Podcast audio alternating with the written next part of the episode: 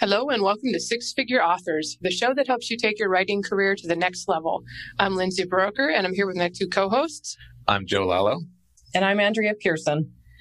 We are going to go back to the basics this week and talk about how to grow your audience as an author. I was inspired by basically, I ripped this off of a Kboards post. Hardly anybody goes to Kboards anymore, but every now and then I pop in there to see if there's any news. And um, in response to the question, how to how to grow your audience, how to grow your audience as an author, all of the answers like advertise here, advertise, pay for this. So we have a couple things about advertising, but we're going to try to go beyond that and give some advice on all that stuff. So uh, no matter where you are in your journey, chances are you want more readers because we all kind of do. But uh, before we jump into the topic, do you guys have any news you want to share? Uh, I don't have too much to report since the last uh, news post. I'm getting close to the 100,000 mark on my epic fantasy, and I'm also getting close to the end. So it looks like I learned my lesson from the last one. I'm gonna I'm gonna hit at least 100k uh, with with additional hooks to potentially extend it if I feel like I've got time. But I got a tight deadline on this one for me. Uh, I've also been in contact with my cover guy for not just the covers of book one and book two of that series, but also I'm planning on doing a volume two collection for all three of my main series. Uh, we discussed this a little bit in previous weeks, but I'm going to be doing a four, five, six collected edition to go along with my one, two, three collected editions, uh, as well as any of the other short stuff that I've done since I did the original collections. And then I'm going to do a complete edition as a direct sale item on my uh, on my website. Like that'll be my my more recent foray into direct sales. I used to do them a while ago, but things have gotten better since then. So I'm going to restructure to take care, you know, take advantage of modern technology. And uh, that's about it. I am envious of your 100,000 word epic fantasy. I am almost done with my first editing pass of mine, book two in my series, and it's about to eke over 190,000 words. It was 183, I think, and then I trimmed it while I was editing, as one does. And when I trim it, somehow I take like three away and add six. So there's trimming involved, but it doesn't quite work. And I've got a couple more scenes to add, short scenes. This is going to be close to 200, I think, by the time it gets done. But um, hey, at least it's going into KU. So page reads will make me more than the actual price of the book. And um, I actually launched the first book in that series today. I it'll be out for about a week, I guess, when you guys get this. And um, I have not sent out a newsletter announcement yet, just did the social media stuff. And I noticed uh, BookBub sent out the, I didn't pay for it. It's just the one that basically you claim your book and they send it out when on release day to your readers. So they send it out. I got a nice little bump. I, I'm doing this one at two ninety nine instead of 99 cents, which I usually launch a new series at when I'm doing the rapid release. And I've basically got book two coming a couple weeks later and book three a few weeks after that. But these are long books. And so the rapidness is not happening. I am, I should be able to get book two out in June, which is in a couple months. So it's more rapid than some some authors, but uh, due to size constraints, or what's the opposite of constraints? Ballooning, size ballooning. I will not be releasing a book a month this year. Um, so I went with two ninety nine. As it's still less than my regular price. I usually do four ninety nine. It's enough to get the seventy percent uh, royalty. So we'll see how it goes. Um, with ninety nine cents book one, I usually have the jump to four ninety nine with book two, and make obviously more money on the rest of the series. Uh, I kind of use that 99 cents in the beginning to get more readers to potentially try it out because it's such a, you know, that's like no biggie for most people. Um, 299 is still a good deal. Epic fantasy category, I think, is one where you can get away with the higher prices. I noticed a lot of uh, 499, 599 indies in there. And um, Sarah J. Maas, I think she's got like a Netflix series or something coming out. So her books are just completely dominating like the top 500 on maybe the top 200 on Amazon and like the top six slots in Epic Fantasy right now. So I was like, oh, good. And then there's Brandon Sanderson. His books are still selling like hotcakes. So it's a great time to launch into, the, into this genre. Joe, something to look forward to for you. At least Harry Potter isn't there right now. Uh, my other little tidbit that I thought I'd share that is kind of amusing to me is I accidentally found out that using certain words in the description can still get you into categories you didn't necessarily want.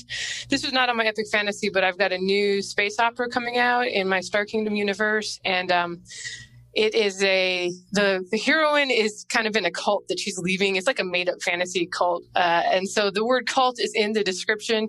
Also, I think worshiping is in the description. Um, it's like a techno cult kind of thing. But anyway, so it, it landed me in a category I didn't even know existed. It's under the main category of like I think it's religion and culture, and then there's a science fiction and fantasy subcategory under that. And I was like, wow, I'm a number one bestseller on this book I just put up for pre-order. It, it turns out to be a category that's not very competitive. But um, this happened to me years ago. I, I think I had to email Amazon to get it fixed. Uh, I had a book called like Conspiracy, and I think it mentioned politics in the blurb, and it it ended up in like a political thriller category. This was for an epic fantasy. So you, you can email them if you want it to get fixed. But in this case, I feel like this is not one of my, t- this is like an addition to the categories I asked for. So you know, there may still be ways to get into more than 10 categories if you have the right keywords in your uh, description. But um, I haven't checked it out beyond that. I just I thought it was curious and that I would share it with you guys. That's pretty cool. Um, my um, I think I shared about that one time when my book, my horror teen horror ended up in clean and wholesome romance. Still don't know how that happened, but I love that the description. I didn't even know that. I'll have to see if there's anything I can do because I hate emailing them and say, hey, add this to, you know, this book to these categories. Um, okay, so I am madly working to get book two in my series finished where revisions are concerned. I have until next Wednesday because my mother in law is coming into town and is helping us get our house ready to list in a week and a half. And I've never had help moving before. This is going to be so awesome. but um, yeah, so next Wednesday, that's actually April 28th. Um, the kids and I are then driving to Washington to stay with my in-laws for about a week while a realtor takes pictures and lists and shows the house. Then we'll be coming home once we're under contract. And um, yeah, then we're going to move. Then we're getting a puppy and it's going to be my dog. Uh, I've already told my husband, no, this is my dog. I picked the breed. I, I picked the breeder. I've picked everything. It's my dog. So I'm going to be focusing on training. Uh, I would probably have to focus on training even if the kids had picked the dog because kids aren't very great at training. Anyway, so book stuff is going to be hitting the back burner for a couple of months. I will be doing some work on it while our nanny's taking over just because that's when I do my book work. But anyway, that's pretty much it for me. Yeah, there's nothing like packing and moving and selling a house to disrupt. I remember when I did it last fall, I was like, oh, I'll get it all done in about a week. You know, it's not, it ends up being like more of a month that your life is disrupted. And that's if the house sells quickly. Uh, you know, which doesn't always happen, but in this environment, it probably will. Uh, I will add uh, for my news, um, for those who are curious, with I did the 99 cent book last year, book one, I got about twice as many pre-orders as I did on the 299 book one. So that can kind of factor into the equation because I know people are often on the fence about like, should I go lower price on the launch of the book one or should I, you know, go for the 70% royalty? So it isn't quite apples to apples because it was urban fantasy last year and epic fantasy this year, but I feel that my audience kind of reads both. All right, but so let's talk about our main topic now how to grow your audience as an author. And we each have three kind of tips, and we're going to alternate and, and we'll discuss each other's a little bit. So I am going to go first. Um, so my first tip, and I've talked about this lots of times before, including recently on the bonus materials episode, but is, you know, first tip is to be generous and give some of your stories away for free. And you don't have to give away entire novels unless you've already got a series. Maybe it makes sense to do a free book one, but you know, we kind of tend to forget as authors in, in this sort of digital age, focusing on ebooks, at, which are generally relatively inexpensive, but we kind of forget how many of us discovered our favorite authors as kids by checking them out of the library first or getting them. I can't tell you how many books I used to get at the used bookstore where basically the author and the publisher got nothing, but they, I became like super fans of those authors and later on, when I was older, I, I would start buying their new books. Or I, have even, I have some authors that like I originally got from the used bookstore that later on I bought like an audio. I have the hardbacks and I have the Kindle versions because you just never know where you're going to be when you're moved to, to do a reread. So, you know, I don't think we should be hung up too much on like getting paid for everything, that everything has to be like, uh, worth, you know, I put X amount of hours in this, so I should charge X amount. But, um, you know, if you're kind of generous and give stuff away on your website or, or put some stuff out in the stores for free, you know, ideally that link to your other series. So it is a gateway into the books that you can make money on. Uh, you know, you'll probably find that uh, not only is it easier to promote those books because people are like, oh, sure, it's free. I'll give it a shot. Um, that, you know, if you're not a real salesy type, you'll probably be more comfortable with it. I know as introverts, a lot of us are like, yeah, I don't want to ask somebody for money, even if it's only three or five dollars. But it's just a lot easier to say like, hey, this thing's free. If you like it, you know, great. If you don't, you didn't lose any money. So, and, and I will say, you've probably seen this video if you've been around, but Neil Gaiman has a little talk on YouTube, and I'll put a link in the show notes where he kind of talks about how we got on the internet. He noticed how he started selling all these books in all these countries where his books were widely pirated, uh, you know, and he talks about how that's not a coincidence because so many people were getting the books for free, falling in love with them, and then going on to buy his other books that maybe weren't easily to find on the pirate sites, or maybe they just decided they wanted physical copies for themselves. So, you know, you don't have to make everything permanently free or even a book one permanently free. You can cycle through what's out there. Throw something up on your website with a link to BookFunnel. I just did that. I was kind of inspired by the topic of this episode. And, you know, especially your stuff that's like maybe not in the main series, but it, you know, it can work as an entry point. Like I had a standalone that's like, I call it book 7.5, but you know, none of the sites really allow you to do that and have it show up on the series page between seven and eight. Well, that's not true. I think I looked in Kobo and Apple were pretty good about that, but Amazon, they have started a lot. They do list now the related stuff in the series at the bottom of the series page. So that is a plus, but they still won't allow you to like go, oh, this is 5.5. You should, you know, and tuck it into the right spot. But um, anyway, a bit rambly there. Do you guys have any thoughts on that? Uh, I, obviously, uh, I got first in, uh, in, series free for all three of my main series, and it's really my primary promotional tactic. Uh, it's not nearly as successful as it used to be, but it's still, you know, keeping me with with a roof over my head. So it's good doing good enough. Uh, also, I found like th- this goes for not just writing, but like I recently put up two audiobooks on, on YouTube for free. And I am, if the, if the comments are to, you know, any indication, uh, I'm getting some fans from that too. So really any sort of giveaway is a potential vector to producing a new fan. Yeah, definitely agree. Uh, I'm almost all in in Kindle Unlimited, but I put all, every single book or story of mine that does not make me money um, up for free everywhere. So I put on Smashwords and had had Smashwords send that around for free. So that's like 30 books. So middle grade short stories, novellas, novels that don't sell very well, etc. So I wanted to make sure that I wasn't leaving my wide readers high and dry or just or even just the retailers. I just, you know, want to make sure they know I appreciate them even though they don't get any money off of me.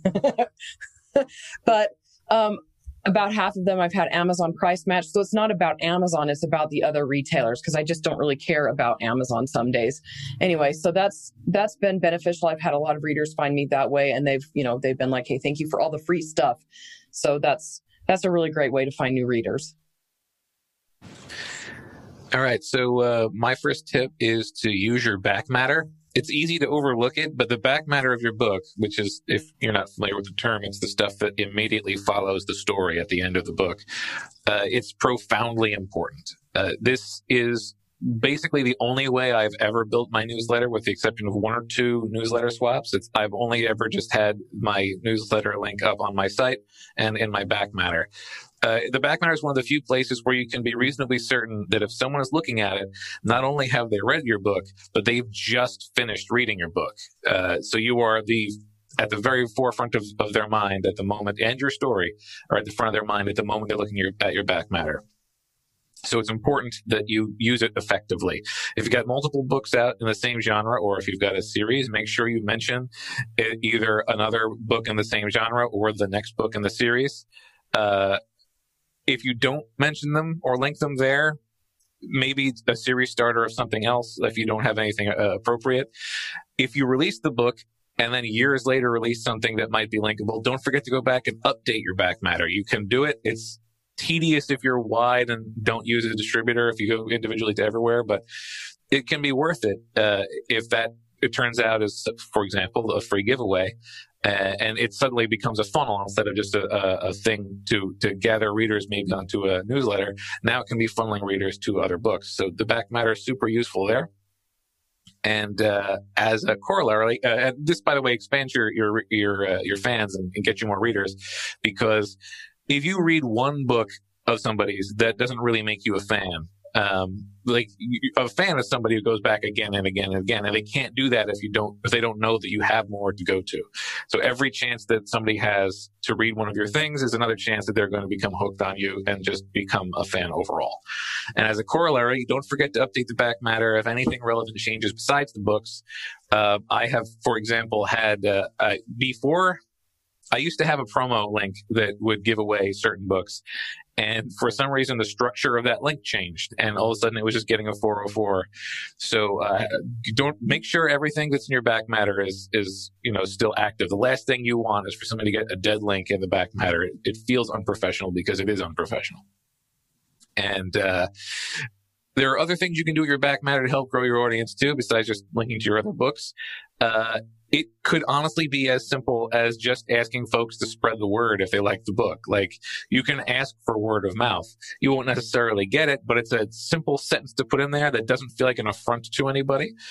You can also ask for reviews because more reviews tend to attract more people to, to you know, click on your book and give it a chance. At the very least, uh, you know, social proof and all that, it, it, it helps. So yeah, back matter. It's a powerful tool that is too often overlooked. I definitely agree. And a lot of the times authors, when they don't overlook it, they're kind of panicked and a little bit disorganized about how they handle their back matter.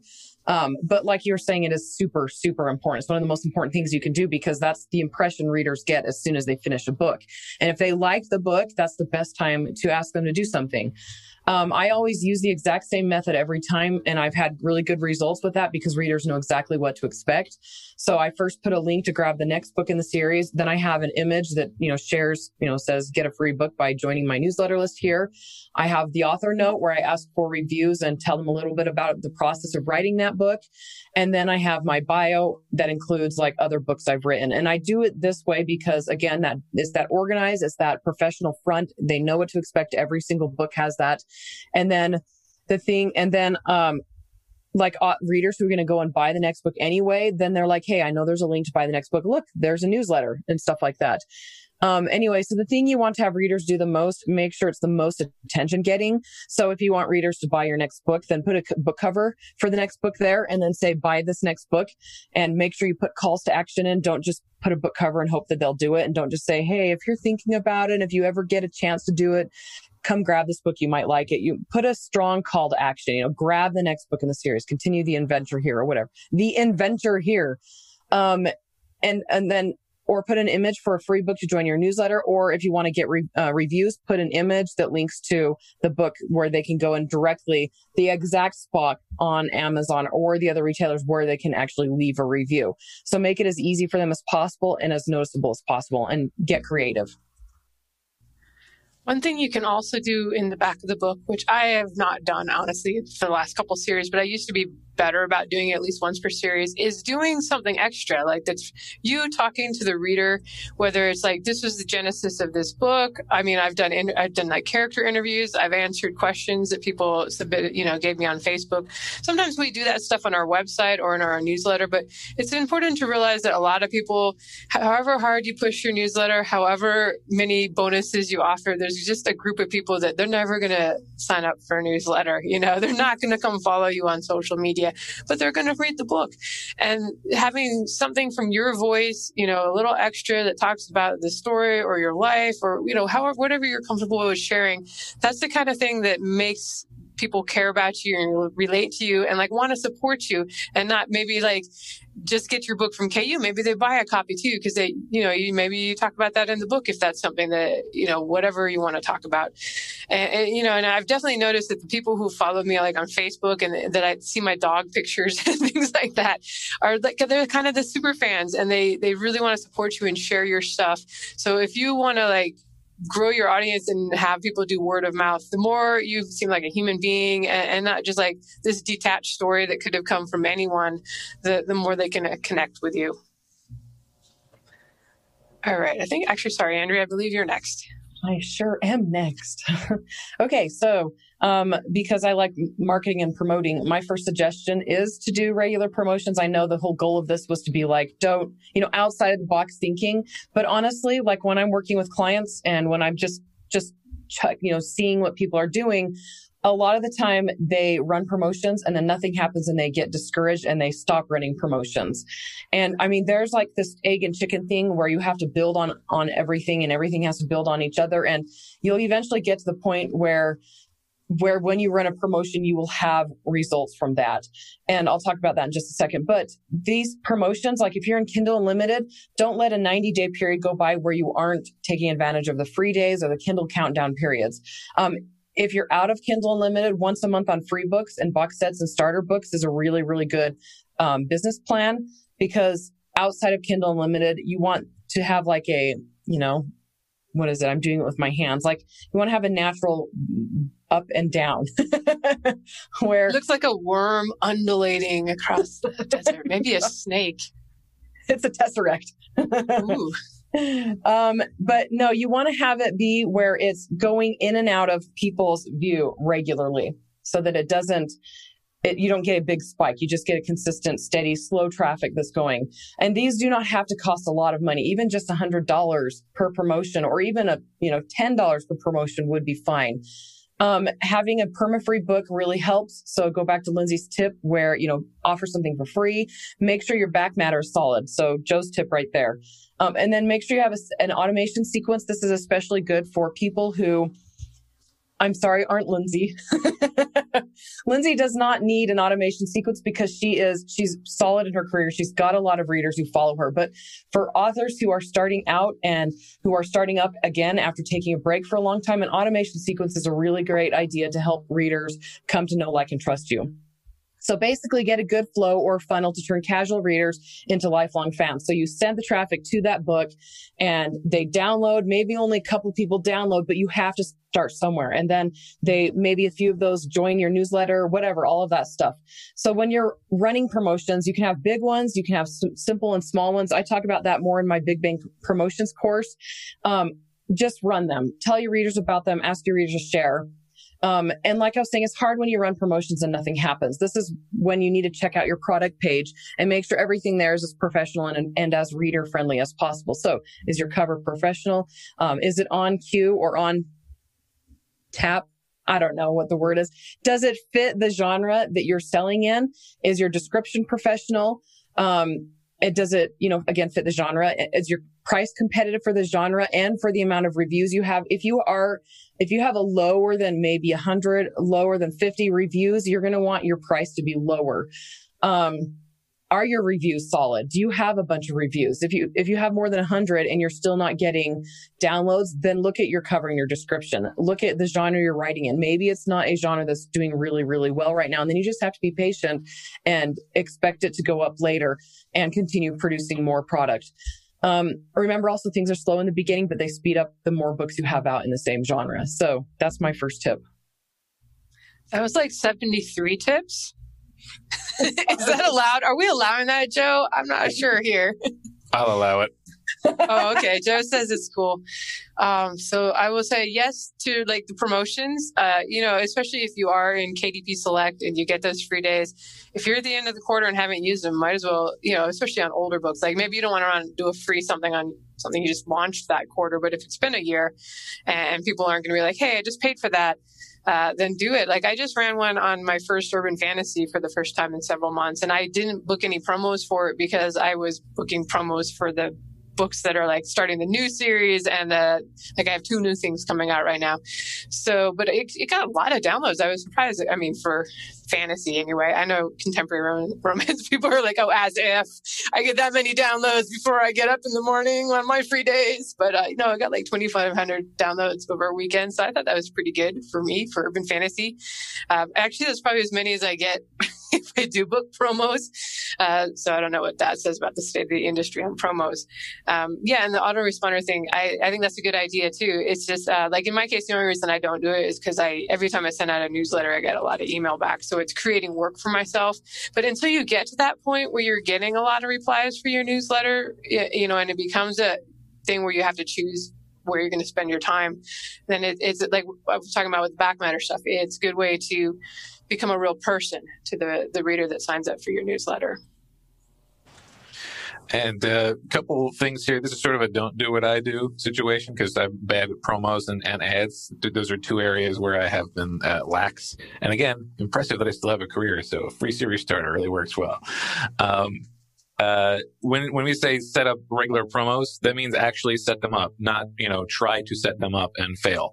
Like lots of people really want to do a book BookBub. BookBubs are still the gold standard, even though they don't have the punch they used to. They still have quite a punch, but uh, you know you're not guaranteed to get one. So BookBub should almost be a, you know on top of like you, you uh, try to follow up a BookBub with the promos you were going to do anyway don't just decide okay this month i'm going to get a BookBub like you actually have to do things you can actually do on purpose and also speaking of the autoresponder i mentioned earlier having a bad link uh, I have an autoresponder sequence. I think it's five deep, and one of them leads to the free audiobook I have, which is now on YouTube. I guess I could add that to the to the responder. But um, that that link structure changed too. And I received an email from someone saying, Hey, I'm a big fan of, of audiobooks and uh, I, I'm, I'm afraid I can't download the one you said was free. So I fixed it. But also that person was like super happy that I replied and gave them the new link and all that. So yeah, you'd be surprised at how artisanally you can get new fans just by, you know, being attentive. I will say for all of us who are trying to grow our audiobook audiences, I think I mentioned in one of the last couple shows that I actually had some success with that last year. Once you do that, they're going to be super disappointed if you don't have the audiobook available on release day. So I, I went ahead and pulled the trigger and put out the ebook like a month. You know, I didn't want to wait till June to this one. And everybody's like, so when's the audio coming? I like to read these on audio. I'm an audiobook fan. So I'm like, it's coming, it's coming. But uh, yeah, because Trad Publishing has certainly kind of programmed readers to expect to get it paperback, ebook, audiobook, all available on release day. And I think if you're only releasing a couple books a year, that's a little more doable than if you're more of the fast writer, rapid release type. But um, I, I'm trying to figure it all out. I'll get better eventually. All right. My next tip, though, for growing your audience is to be consistent and publish regularly. Um, so if you think about TV series that you've binged watched over uh, like a couple of weeks, like you got all the Netflix uh, streaming it straight to your TV and just chain watched it, you know how you do it. We all do it. Um, but can think of that versus a series that like maybe back when regular TV was more of a thing that was on every night, Thursday at eight on whatever channel for years and years. Chances are that that series that was like that has stuck in your head a lot more than the things that you binge watched, which you probably a few years later you barely even remember that you watched that because it was in such a compressed period of time. Um, and there's nothing wrong with like re- new readers coming along and binge reading your backlist. That's awesome. But by regularly putting out new releases in the genres or series that your readers love, you become kind of indelibly imprinted on their minds. And, and, there's an amazing power in that. Like they get into the habit of checking for new releases from you if it's been a while. Like you don't have to be a super, you know, every month or two you publish something, but let's say you put out a book regularly in January and July every year, and your readers will start to remember that. You kind of programming programming them. It's almost like a habit, and they start to look for you. So even those people that maybe didn't uh, weren't willing to sign up for the newsletter, they're like, oh shoot, it's January. I got to see if Joe Lallo's got a new book out because he always does in January. So th- there's a, a lot of power in that if you can kind of do that consistently over time. Yeah, I, I definitely agree that uh, that being consistent, like even more important than being rapid, is just being consistent because you train your re- your readers and your fans to to expect things from you, and you sort of stay at the top of their mind. If you can be rapid and consistent, well, then you, that's all sorts of good because not only are you staying at the front of people's minds, but you're you're building your library quickly. And it's one of the reasons I started doing the Patreon was so that I would have something new every month for people, even if they weren't necessarily, uh, uh, you know, even if they weren't members of the, the Patreon, if they followed me in any way, then they knew that I was producing new fiction once a month. Uh, and yeah, it just keeps the conversation going. It is the difference between way, the way Netflix does a full season of, say, you know, Stranger Things, whereas Disney Plus does a weekly release of The Mandalorian. And which one of those stays in people's minds longer? The one that's that's you know periodic and and extends. Uh, just consistency is good. Yeah, I would have to say I agree with that. Like with what Joe said, especially that it is more important probably than rapid releasing. Um, what I put in my notes is this is so freaking important. uh, I can't even stress how important it is. It's something I've always struggled with, uh, which is why my success goes up and down in waves. I do a mad scramble to release books when my life has calmed down enough for me to actually do book writing, and I kind of panic. I'm like, it's not going to happen again, and then I make my life miserable and everybody's lives around me miserable. And honestly, it would just go better if I picked a few months every every year to release and recognize that that's all I'll be doing that year. So, like, say April and August and November, you know, three months a year. Um, this falls under my tip from last week. Stick to something. When you have a business plan, stick to your business plan. Don't make it public. Just give it a few, give it a couple of years rather than months to see if it works. And it's going to take a long time for for things to like for readers to recognize your pattern. You can tell them what your pattern is but then if you veer from that that's going to cause problems for you later down the road. It's better to just let them recognize it as as you do it consistently. And again we're we're so excited and so hyper about being successful right now. We we need to recognize that success is it, you're starting a brand new career. It's um even authors who've been doing it for five years, for more than five years. I mean, remember the note we made in the very beginning of our podcast where you can't just expect to get this education and then hit the ground running. You actually need to build up your career from starting from scratch and like your college education in your publishing career. And it just, it doesn't start immediately. All right. So um, next up, my next tip is uh, to try to build a community. Uh, I don't care how prolific you are. Chances are you're not going to be able to provide your audience with fresh material every time they look for it. There will inevitably be a lag between releases. Even if you're being consistent, maybe you you you you know you're you're really ravenous fans are looking for things in between releases. Even then, so you don't want to slip too far from their minds. Uh, one way to do this is to try to put together a place where your readers can gather online and talk to each other.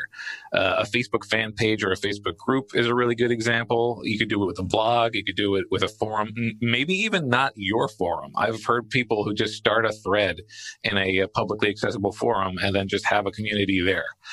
Um, social media account will do it. The idea is to give your fans a little bit of access to you uh, and a lot of access to each other. This is this will help casual fans become more invested because suddenly they can, you know, it becomes a, a, a an activity as opposed to just a, a fandom. Everyone has more fun. Uh, a good, happy community will have all sorts of add-on effects. The word of mouth will go up because people are talking more about you, and therefore more people will hear it. That's how word of mouth works. It'll build, uh, you know, it, it, it'll sort of build in place and people will start to really like just get more invested in the books. Uh, you'll be able to promote at, in that community more often than you, let's say if you want to avoid hitting your newsletter too frequently, uh, if you've got a, an active community anywhere, you can c- promote through that without hitting your newsletter. There's a few things to keep in mind though. While it doesn't take very much activity to keep a community rolling, uh, I find that if, as long as I do at least a couple of posts a week on my uh, Facebook fan page, there tends to be some decent activity there. I, if I let it, if I let it lapse, it starts to die down. You got to build back up. But, uh, it is still a recurring time investment. So if you're an introvert and this is going to burn some of your precious social juice, just be aware that's going to be a thing. Also, if you do very well at building a community uh, and it becomes sizable uh, into the hundreds and thousands, for example, not hundreds of thousands, although that'd be great, uh, there's probably going to be some moderation to do. Uh, if you're not comfortable doing that yourself, if the group is that large, there's almost certainly someone who's willing to volunteer to be a moderator. Uh, if you want more control or something more more reliable than a volunteer, then you could certainly hire a community organizer. Uh, it's important to do this for big, big communities because you want to make sure things are pleasant. You want to make sure there's nothing bad going on. Uh, again, it doesn't really take much moderation. Just this conversation is going in a bad direction. Let's try to keep it on topic. Um, there are there are books and TV shows that uh, have become notorious for having bad fans, and the bad fans are frequently a result of a community coming together and just sort of feedbacking in a bad way. So th- again, this is a problem that only arises once it's a gigantic community, and by then you're getting, you know, you've you've had a lot of benefits that should enable you to uh, to you know take care of this problem and still have a net positive. But yeah, having community is great. It's a self-sustaining way to sort of keep people interested in your stuff in between releases. Yeah, I definitely agree with that. It's it's pretty difficult to build up a community, especially a community where people feel comfortable chatting. My Facebook group has finally gotten to the point where there's conversations happening in there. And something I've recognized that um, I kind of, I mean, just relax a little bit. Like, don't be the kind of person where only you can post and and only only you can do certain things. Like if somebody goes in there and says hey did you see that so and so has a new book out? then that's really great actually. Um, and or or if they're like hey here's a really funny meme about reading. I've got a couple of readers who share memes all the time in my facebook group about reading and they're funny and fun and allow them to do things like that because it it encourages dis- it encourages that discussion and it just helps them feel more relaxed in your community if it's not all about you all the time this is going to be the kind of thing that is going to be dependent on you as an author, how comfortable you are with this kind of stuff. I've certainly seen authors that like really encourage it and do like fan groups and um, interact a lot with their readers, and they'll say things like, "Which of my characters do you think is the most awesome?" Not like that, but like stuff that I would be like so horrified to say. Like I'm like none of my characters are awesome. I mean, after that, I can't say stuff like that. Like you know, having polls like which character would you like to do? So I think in my case, this is much better if this is something that happens organically, which to some extent it probably will if you get big enough.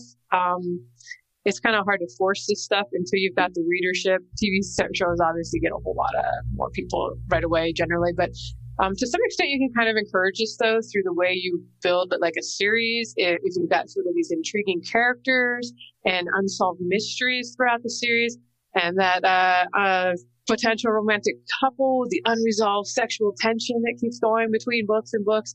That's the kind of thing that really fosters this stuff because readers want to get together and they want to talk about like are those characters going to hook up or I hate the love triangle triangle thing, but that's another one. Like which one is she going to pick? You know, and the fans really get into this stuff. And I think this is another thing where actually rapid release can hurt you.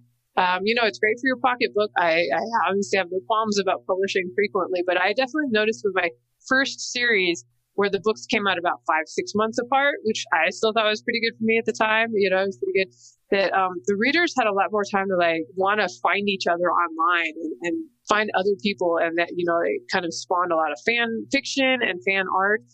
Um, on the other side, you know, when you put out a whole series in a year, there's not as much time. They're not like dying to know what happens next because it's going to happen next month. It's hardly any time at all to wait.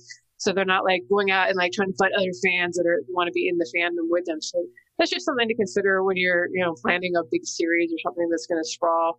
It, you know, like I said, it's great for your pocketbook to have released pretty often, but you can get some more of this fan like interaction and then like doing really getting excited and talking to each other and wanting to create these communities when they have to wait longer between releases. Okay, my tip, my next tip um, I kind of feel silly about this because it's so obvious. um, running ads to your first in series books and your box sets. Um, you could run ads to later books in the series, but it is always as, as effective depending on the genre. Like if you write romance, then it's probably fine to run an ad to a later book in a series. Um, but my whole point with this is to test, test, test, and to be patient and don't start huge when you start testing. Like grab an Excel spreadsheet if you're doing Facebook ads, name your ad the same thing you name it on the spreadsheet on the act the ad inside of facebook um, the campaign the ad set and the ad. Give them all the exact same name and then on your spreadsheet and then if you use amazon affiliate tags use the same name in that tag just to help you keep things um, sameified so that you can actually keep things organized. And then that way you, if your life is really insane you can check that ad you know, like a couple weeks later, even a month later, or whatever, you know, run it for a week and then just see how things go, how things um, how things go for you. Don't do all of your ads at once. So figure out like if Facebook works works best for you, or if Amazon ads work best for you, or if um, whatever else. And then make sure you run tests, you monitor your results, then know how many downloads each ad is getting you before you try move on to the next platform. And then again, like we were saying earlier, you got to make sure that your back matter, your auto sequence, et cetera, are all solid. Uh, one of my favorite ads to run are giveaway ads. I, I see people asking this all the time and talking about this all the time. Set up a giveaway, run an ad to that giveaway through Facebook, a targeted ad, and then get um, you know people joining your newsletter list through that and then you can also retarget them if you get a big enough newsletter list you can take that on facebook and create a whole new audience based on that right it's all good i don't think i have too much more creativeness to add to that. Um, one thing, you know, when you're running the ads to like book one, you can kind of alternate. Like you mentioned, box sets. Eventually, you may have like a books one through three box set. So sometimes you can be running ads to the book one, and then when people sort of maybe the ads seem to be working less well, you know, switch it up, turn off those, and start running them to the box set for a while, just so people see something new. Hopefully, you have a different cover for your box set, and it's not just like I mean, I've done it. I've certainly had the ones that are like the three covers spliced together on the front, but um, more often now I get like an all new cover for the box set. So it looks like a whole new book. People are seeing something different in the ads. And also you can't do it on Amazon ads, but affiliate links, if you can use them, you know, you, on your website, you can, uh, you're not supposed to in your newsletters on your Facebook page, you can. I think you're not supposed to on Facebook ads, I believe. But um, if you're boosting a post on your Facebook page, you can use them. I mean, you can really use them until you get caught. is, the kind of the gist of it. But nothing will tell you more accurately than if you got because they tell you if you got a sale even the new dashboard with AMS ads, it's a little like now you can kind of see the page reads that come in within two weeks of the download. But man, I don't know how many people on in KU like download stuff and then read it. I mean, I know it's a lot of people download things and don't read it right away because I will get, I'll take stuff out of KU. And like two years later, I get page reads on it. I'm like, wow, that was on somebody's Kindle for quite a while. So that was a bit of a tangent. Uh, Joe, did you want to chime in on that one? Sure. Uh, yeah, I would say that my two things here are uh, number one, as, as was stated, uh, you're advertising to first in series and box sets. A lot of people that I've spoken to who ask me for advice are only advertising to their most recent release, which is great if it is an entry point. But if it's not an entry point, it's really not a great idea to do dedicated and primary advertising on, you know, a book three or a book four of a series because it will confuse people who have never seen the rest of your series before. So try to focus your ads on entry points.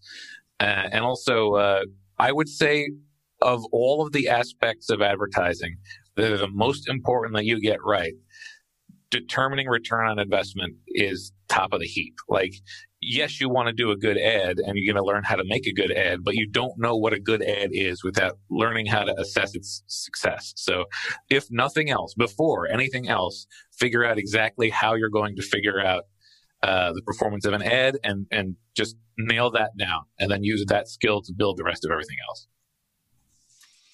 All right, and my last tip is going to be this will be nothing that is surprising to you guys to, to write in a series uh, for some of the reasons we've already talked about. But it's just if a reader falls in love with your world and your characters in book one, the rest of the series can become an auto buy for them, whether it's five more books, 10 more books, or 20 more books. Once they're into your characters, like you've seen it yourself as, as a reader, you know, you know, nobody wants to say that author just phoned it in or whatever, but even the ones where you didn't really like the plot, you keep reading because you enjoy the characters and you want to see what happens next in their lives.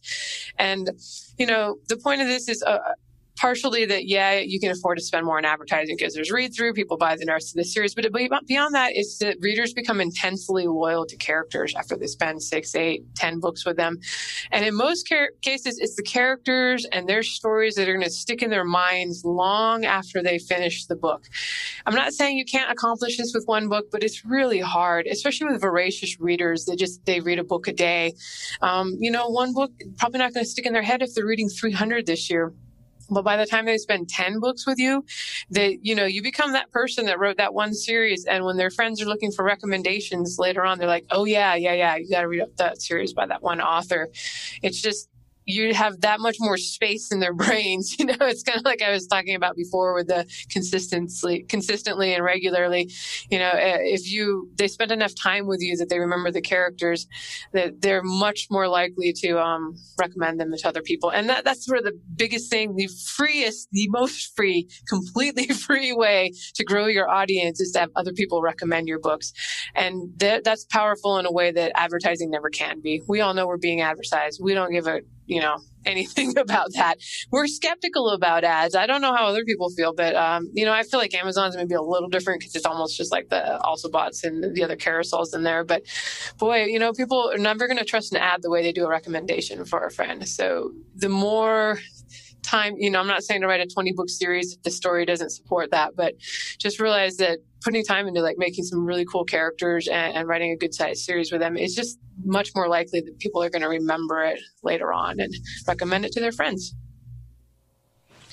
I can definitely say that uh, just as a reader, uh, we talk a lot about you know how we are as writers, but as reader, um, when I was at my most voracious, I would specifically look for a long series, like we're talking 10, 15, 20 books.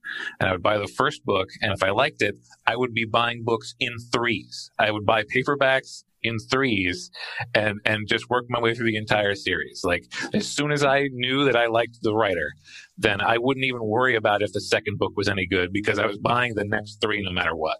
So yeah, there's a tremendous power in writing in series, and and uh, it builds fans quickly, and it you know which is what we're supposed to be talking about, but also just you funnel people through an entire series, and and you know you make uh, a lot more money. It's a lot easier to uh, be consistent if you're building off of a previous thing. You you basically the the writing becomes more efficient. Uh, yeah, just series. They're very good. Yeah, series are my favorite books I I have a really hard time starting new characters and new series, and so when I fall in love with characters in the first book, I am guaranteed almost 100% to finish that series. And and standalone books are harder for me to read.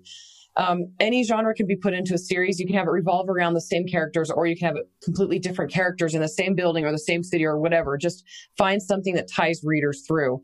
Um, as Lindsay said, those series where the characters all interact around each other all the time and each gets their own book or when it's the same characters all the way throughout.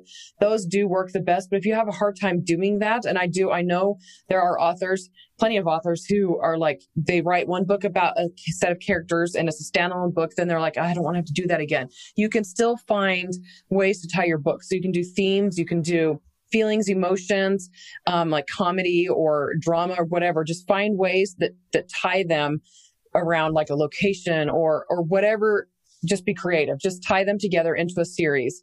Um, and the good thing about series is it gives you many new ways to promote books you've already written. Like you can have the first book in the series. You can have the first box set in the series. You can have the series page and get reviews on the series page as well. There's a lot of ways that you can get readers in through a series and now for my final uh, tip here, it is be strategic with covers and blurbs. Okay, so we're sort of a broken record on this, but picking a cover is you know one of the better more important decisions you can make about a book and it's not just about picking a good cover it's about picking the right cover whether your book is showing up in front of prospective readers because of books you may like or frequently bought together or you know also bought we were right before the podcast we were looking at all the different uh, carousels that show up on the on the Amazon page, and there's a lot of them. So there's a lot of opportunities for people to see your book, and they're going to be looking at your cover. And you know, the adage you shouldn't judge a book by its cover, but you absolutely should. It's the there was we put our, that cover on there for a reason. Um, and this is where things get tricky too. I've, I've, sort of changed my policy on this a little bit, but we'll, we'll get into that in a minute. Uh, standing out is good, but sticking out like a sore thumb is bad. Uh, fitting in is good, but blending in is bad. The idea is you want your cover to be eye catching. That's, you know, for sure but you don't want it to stray too far from the visual shorthand of the genre. If you write a thriller, make sure your book looks like a thriller. Urban fantasy, romance tend to have some pretty firm structures to their covers. You look at the top selling books in your genre and try to figure out what elements are being used to indicate genre and content uh, in those books. And then make sure your cover represents those elements of your book. Uh, you're going to want to also make sure what you're going to showcase something that is unique to your book. Usually, this is going to be a character, or uh, sometimes people just make a logo. There's a lot of different genres that like just a, a, a cover with a logo is is pretty good. But uh, yeah, the idea is you want your book to look like the genre that it's in, and and work from there. Now, if you're feeling really lucky and sassy, and you want to buck the trend, you can make a cover that defies expectations. Uh, and people will definitely look at it. but you need to make sure that it is a fantastic cover and you need to make sure that all of the heavy lifting about the genre is then done by your blurb. Uh, in the past, I've spoken about the untied shoe theory, where in a line of identical products, the one that's slightly different is the one that gets all the attention. But there's a reason why I say it's the untied shoe theory uh, instead of, say, the boxing glove in a shoe store theory.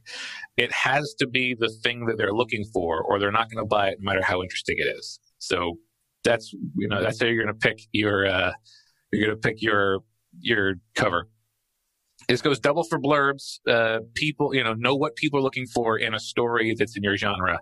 Identify which of those items you uh, you have in your story, and make sure to mention them in the blurb. You need to make sure that the like, yes, your story is unique. Yes, your story should stand out, but you need to make sure that people who are looking for a thing are going to find it in your book. So that's how you should be strate- you're using strategy with your stuff. So, um, yeah, that's my turn, right? okay. Uh, all right. So my tip on this is a lot of authors don't know how to recognize those patterns that follow genres or to recognize them enough to know how to stand out while still looking the same. And so my tip to go along with Joe's is it's better to look exactly like the other books than to stand out because you're probably going to stand out a little bit anyway. I mean, even when a cover designer and and and hire a cover designer because they'll actually they'll know they'll know. But trust your cover designer. And if you don't trust your cover designer um, or you don't like what they put what they gave then do the facebook test that i've talked about in the past. Um, if you don't know whether you're standing out or not go as close to the themes as possible and pick a cover designer that who their examples or their pre-mades or whatever fit what you see the genre looking like. It's better to follow an old cliche than to try to start a new trend in the same genre and have it flop. Right. Usually, when I do see somebody stand out with a cover that's kind of different from all the other ones, like in space opera, it's almost always a spaceship in a battle. And every now and then, like, here's the lone dude in the desert. It's a little different it's usually calling back to like an earlier style of sci-fi or something like that. So you're capturing readers that are like, "Ooh, nostalgia." That's the kind of book I used to write, like to read as a kid. So it does require some familiarity, like in long stand, you know, with the genre over the decades. If you're going to do something like that, um, so it, it's just yeah, like Andrea said, it's probably better to be safe unless you really know what you're doing. And you know, you can always change it if it didn't work. Like uh, especially if you didn't invest too much in a custom illustration. And and we talked about this before, but just as a reminder, even if you're not, you don't write to market, you've got something that's this weird cross genre thing of like three. I don't mean weird, but you know what I mean. It's artistic. You were original. You didn't know you were. It would be easier to sell if it fell solidly into swords and sorcery. Um, you know, we've talked about it's probably better to kind of once you have it, you know, go and see what it, what am I closest with? Uh, okay, urban fantasy. I think that's that's a category, and then design it to look like and feel like as much as you can. The cover and the blurb fits into that category. Uh, even if your story does other things, it's okay. Like get the reader in, and then they're gonna not gonna remember what the cover looked like anyway. The, the cover is about selling the book more than uh, like being totally, completely honest and truthful with everything that happens in, in the book. All right, I guess I will pass it back to Andrea for the last one. This is actually my second to last tip. Just kidding. this okay. will be another 73 of them, I believe. okay. So this is something I do every time I start something new. Uh, and it's been very, very, very beneficial to me. So ask for volunteers to beta read. And when I say ask for volunteers, I'm not saying ask for five people. I'm saying ask for like 200. And I'm not even joking about that. So it's really helpful if you're starting a new genre or if you're new to publishing in general. Um, authors kind of think they know better. They're like, I've, I, I know how to write. I read these books all the time. They usually don't know better, especially when they're first starting out. And sometimes even like me, I've been writing for a long time. Sometimes I don't know better. Um, and readers know what they're looking for. Readers know what's good. Readers know what the formula is. They know what's expected the number one comment I get on my books is there are lots of twists and turns I didn't expect. And some readers hate that. They hate that I twist from the expected formula. Other readers, they don't care.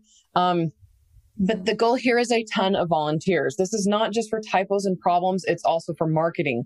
So, but when it comes to typos and problems, watch for their, like, watch for patterns in their feedback. Are they saying that the main character's a jerk? You know, I mean, that that can be a problem. Like if it's a guy who's a jerk, it's a different thing. If it's a woman who's a jerk, who's a jerk, um, harsh women don't always come across well to women readers. They want their women readers to be sympathetic and to be nice. And maybe that's not politically correct. Maybe it's not what I don't know. It's but it's what in my experience and from working with my clients like readers want a main character who has who is sassy in some genres but who is has redeeming qualities and always being a jerk is not a redeeming quality. And the same goes for, for male characters, though they're usually able to get away with being a jerk a little bit more. But if readers are commenting on your character being a jerk, you're going to want to fix that. Yes, that has happened to me. Um, so watch for also problems and patterns. Like if they're saying, well, I wasn't expecting that, but it, no, it was really good. I really enjoyed it um, just kind of feel for the tone and the theme of, of what the readers are saying because the way they respond, like these 200 readers or whatever, is going to be the way a lot of like the thousands of readers who read your book later are going to respond. And so watch out for for those patterns, for those negative or those things that they're like, well, it was it wasn't what I was expecting, but I still enjoyed it. Watch for those kinds of things, and then decide if it's something that you want to fix or if you want to leave. You're going to learn a whole lot about creative writing, and even like I said earlier, even if you've been doing it for a while and you've got like ten books out and you feel like you understand what readers are expecting, you can learn something from everybody, and especially when you see patterns. Um, ignore the feedback that feels wrong. Like if you're like, yeah, that just doesn't feel right. You know, you know your story best. So ignore that kind of feedback. Set your pride on the back burner. It's going to be painful. It's always painful to get negative feedback. It's always painful to get even some positive feedback that requires changes and things like that. Um, and then make sure the back matter in your book before or after publication. So if you're like, you have a book that's been out for a while and it's not doing well, get a whole bunch of volunteer readers and have them read it. Make sure the back matter of the book includes a link to your newsletter so that people can um, sign up for your newsletter again. Even if it is a book that's not published, you want to have action for them to take at the end. Um, offer a reward for those who finish and and for those not just those who finish but those who finish and give you feedback. So you could say if you finish and give me the feedback you're automatically entered into a giveaway that's only open to people who do this. Make the reward really pretty like really valuable like a $50 gift card or a kindle paperwhite or something. And then have the entry include them giving feedback like i said including a couple specific questions to weed out those who didn't actually read. So what did you feel about how so and so handled this situation? You know, make it be something that is obvious because you're going to have readers who read really fast and they'll be like, Oh, I can't remember. And you know, they read it, but make it something obvious, but that shows that they actually read the book. Then keep in touch with people who helped the good, especially the good ones, um, the ones who actually followed through or the ones who gave really, really good feedback. Keep in touch with those people and, um, and then do it again in the future or just, you know, tell them that the next book's available, things like that, or tell them the book is published if it hasn't been published yet. Um, let's see. Um, you're going to need to get creative when it comes to finding volunteers to help. Um, you can ask author friends, you know, and say, Hey, could you share this with your newsletter and say, Hey, my friend is looking for feedback on her book, things like that. Um, authors, people are willing to help in that way. If you're not doing it as a way to like get promotions, which I mean, this is a marketing tool too. But if you're doing it as a way to grow stronger as an author and to find new readers, then a lot of people are going to be willing and, and interested in helping you. You can use hashtags on Twitter. And if you don't know how to find hashtags on Twitter, uh, you can Google, Google that. but um, reading hashtags are sometimes specific and different. Just hashtag your genre and type out the pound sign and then populate a little bit. And then if Twitter fills in the rest, then you know that's a hashtag that's going to be useful. You can post in reader groups with permission, of course. Um, you can ask your friends and family to help you find volunteers. Uh, the goal is to get readers hooked, to get, to get help knowing what readers expect, what they think, and what patterns are problematic. And then to make sure, also make sure you target your specific genre so that you are getting readers who actually read your genre to um, give their feedback and to help you out.